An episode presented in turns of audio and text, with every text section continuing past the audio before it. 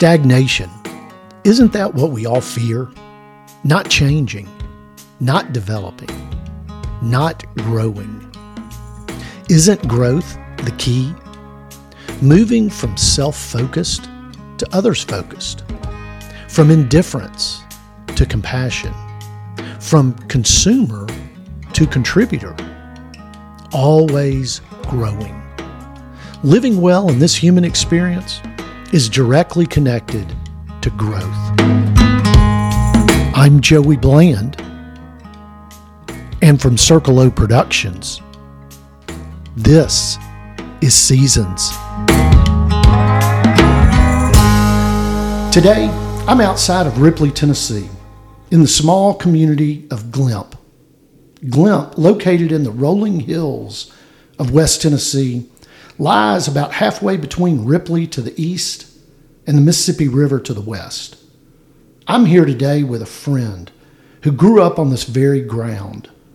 Debra Lockard is my guest, and after a long career in education, Debra was drawn back to claim the family farm and continuing to be a grower. Debra, we want to hear about your journey that has brought you back to your family's farm. But first, would you mind backing up and telling us about your background here on this land and, and where your love for this land came from? Well, Joey, first of all, I want to appreciate you for giving me this opportunity to talk about the land and where I grew up here in Glimp, coming back farming. And I've always known that I wanted to be a farmer. When I was five years old, Really? I said, God, I want to be a farmer. And that was after we left the farm when I was five in Yeah. a 1962 Biscayne. Yeah. because the car, the car was the color of black, and I looked up to the sky, and I, and that was my lifelong dream of wanting to be a farmer. I never wanted to be really anything else, Wow. and so the joy of coming down Highway 51 when I was little, we we always came here for during the summertime, Yeah. And every Labor Day, we would make that drive, Highway 51. And once we hit the Highway 87 off 51, Right. coming down that winding road on 87, and the second fork in the road was Glimp. Yeah. That's Asbury Glimp Road. And then we hit that gravel road. We knew, I knew personally that we were here uh-huh. to, to get started to slop the hogs, Yeah. feed the pigs, which is the same thing, and do a little work with the cows. And once we came up that gravel road, it seemed at the time because I was small and five years old, it seemed like we would on, we were on an incline roller coaster coming up that gravel road. And to the left, I would always look because that's where the the pigs were, the cows, and the pun was. And the, what I love most and what my dream is today is to get that strawberry field back Oh, wow. and we, I knew that I was there, and I would just hop out that car, and my granddad would be there, and that's who i enjoy spending all the time with during the summertime. Oh, that's wonderful. Yes. I tell you, the way you describe that is beautiful. Uh, just the, I can hear in my mind that sound of the gravel.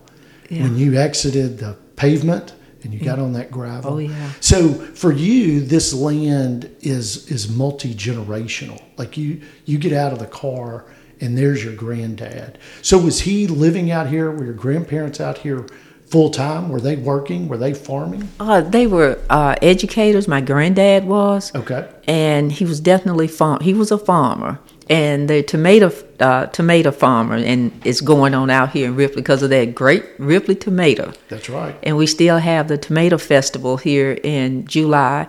And another lifelong dream came true. 2019, I was the tomato farmer of the year. Were you really? Yes, and uh, my uncle that lived here, he said, "I am so proud." He said, "This is the first time an African American was tomato farmer of the year." He says, "I'm satisfied now," Wow. and he was so proud Wow. and so and and it was you know in the passion that I have out here when I when I come out here to farm really I grow the same things that we grew when we were out here Okay. because he would share with me Now we grew sweet potatoes here. Yeah. This is the perfect ground for that. Yes. And my other uncle that I purchased the land from on that slope on the other side, he says, "Ah, you can't do too much with this. Just use it for collateral." but I did find a use for it, and it's in an erosion program right now, and I use it for like for wildlife Yeah.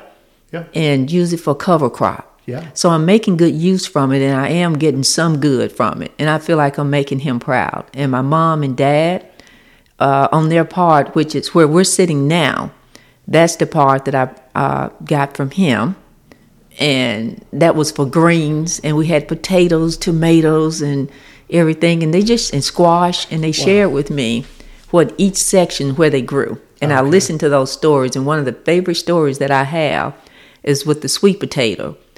And I will not grow too many large sweet potatoes because the story behind that that I love is that they would on an old stove, the small sweet potatoes in their hands, they would put them in their pocket Yeah. for hand warmers. Oh, and wow. if they got hungry in the field, they pulled those out and ate them. How about that? Yes. Wow, what a great story. Well, to back up a little bit, because you grew up out here, you have all these fantastic memories with uh, generations of your family, but you went into education. Correct. Yes. And so, having been five years old and saying, I want to be a farmer, uh, what kind of took you the route of education? And how'd you get going in that direction? It's funny because I wasn't going to give up my dream of being a farmer.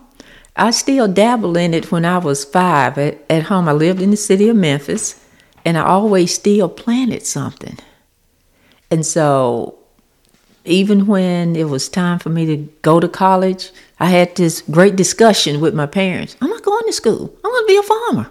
Yeah, And so, and my, my parents said, Well, no, you need to go to school. great. And so I did. I selected the quickest route to get out. and my sister helped me. She was a she was a culprit in this. Yes. And she said, just become a teacher. She says, you love children, you love teaching, you need you you love telling us about the soul and all this stuff up here. Yeah. And so, and I went into the field of education. Hmm. And joy I finished in three years Wow. and I'm ready now to be a farmer. But then I thought about it, I didn't take any agricultural classes. Yeah. and so, and that's how I became an educator and I grew a love for it. And so, and I still dabble in farming, going to the farmer's market and just growing things, you know, in at, at home. Right. And so, and that led to me longer becoming into the administration and finally becoming a principal. And I retired as a principal in 2014. Hmm. And so, but now I went back Yeah. because they asked me to come back and help. And now I I still continue to work part time as a pre-K state federal monitor for the Millington Municipal School District. Gotcha. And I still farm. Okay. I still drive this road. I look at the connection. I'm in Millington, and it only takes me 30, 40 minutes to get up here. Right. And so I keep my calendar of when I need to come up here. I leave work and I come straight to the field, Yeah. keep my truck loaded with the garden tools, and I just look at where I'm supposed to be in my little book. And I come weed eat, I come seed, I come ride the tractors, and that's how I keep it going. Yeah. Yeah. Yes. Wow. Well, you know, I, I, knowing you, I can tell what a fantastic educator you were. Well, thank you. Or, or I want to say you are, because you're still teaching. I come Yes. out here and visit you, and I learn things uh, that you're learning, that you're experiencing, and I think you're one of these people that you just you want to continue learning. And a Correct. part of that is that you continue teaching. And kind of by nature, I think you're a grower because that's really kind of what teaching is, right? You're growing Mm-hmm. Right. the minds of students, you're Right, growing their yes. experience. And yet, you've always had this passion for land as well. And coming out and getting your hands into the soil. And so, well, that that's amazing. And so, so the whole time that you're going through this career, teaching into administration, being a principal, you've still got this dream though oh yes. of I want to I want to have a farm. And so you kind of reclaimed some of your family farm, correct? That's correct. Yes. And so when did that process begin? Well, that uh, for my dad's part, that the first ten acres came when he was oh, I think it was about 80, 88. and he says we need to make some decisions. And he called my brother and sister in and said, you know, do we do you want to divide this up evenly or or how do you want to do it? Yeah. And they said, "Well, oh, I don't want it, Debra. You love the farm," and they said, "Just, just give it to her," you know. And so, Wow. and so, and my dad, you know, he left it to me. Yeah. But that was before he passed. We didn't, we didn't wait until until he passed, and I purchased the part from my uncle, and I purchased this, and he's still alive, and one uncle is deceased, Okay. and so we didn't wait on like an inheritance Gotcha. and my brother didn't either because our goal was to show them that we're going to continue the Lockard legacy oh, that's great. and we're going to keep it going. Yeah. Yes. And so, That's and I have my son in now. He comes home. He lives in Clarksville, Tennessee, works at the Capitol building. And he comes home now once a month to learn the operation. Okay. And he actually goes to my farm meetings with me. Wow. Yes. Wow. So you start, I think, uh, from our conversations, you have two siblings. One sibling is not really interested in the farm and everything. No, she's my that's going on. motivator. Okay, there you go. But then your brother is. And so you and your brother, in ways, have kind of partnered right. to to make this happen. Uh, yes. hmm And so, and so, how long have you actually been kind of building back your family farm, assembling the acreage, kind of getting everything together? How long has that been going on? Seven years consistently now. Okay. Yes. Okay. I'm still classified as a beginning farmer. Yeah. Yes, within that 10 year period. Okay. And I let them know that I'm not stopping. I need to continue to grow Yeah. and just getting into different programs. And now that I'm getting a little older, I'm going like I probably need to slow down a little bit, but I hadn't reached that point yet. Yeah. And so, and I just trying to, you know, just keep progressing. And I have two mentees that are under me and telling them the importance importance of owning your own land, uh-huh. of owning land. Yeah. And so, one of them actually, they said, Miss Lockard said, my grandmother left me forty acres, and I said, left you? Is she still alive? And she said, yes. I said, go get it, go get it now. Yeah. and she did, and it is amazing what she's doing now. And her family is helping her. Wow. And she's 25. Oh wow. And then at my urban farm, I have two mentees that are wanting to become herbalists and growing herbs to cook with. And so I have their schedule already set. And as soon as it stops raining, they come over. They're going to come over and get started. Hmm. And and I have the children still involved, and their orchard looks good. Hmm. They're on their own now. I've stepped away from them. It's time for them to. It's time for you to go. Yeah, go. yeah. You know. Well, I think that's interesting. You emphasized with these with these younger people that you're bringing along, you're passing along this knowledge and this wisdom Yes. that you've developed. But you really emphasize the importance of owning land. Yes. Why is that? If if you were to summarize that, like why do you think that's so important? Well, growing up, it was very important because you would always have you would always have somewhere to get food. Mm-hmm. You look at your nutrition and you're feeding your body. You know what's going into your body because you actually grow it. You produce it. And you would always have something to fall back on. Learn how to become sustainable and manage and you'll never be out of you shouldn't long for anything. And if we had, we were taught, if we have a quarter, we're rich. What are you going to do with that quarter? How are you going to invest that quarter to when you finally retire? What is that quarter going to be worth? Mm-hmm. And Right. and that that's what we were taught. Yeah. And my son today jokes with me. He says, "Mama, you're the only somebody I know go in the bank with with with ten with ten cents, and you'll come back with a dollar, and you didn't rob the bank." I said, "Learn." I said because I'm not an an aggressive uh, an aggressive investor right now. I'm now conservative. Yeah. You know. Yeah.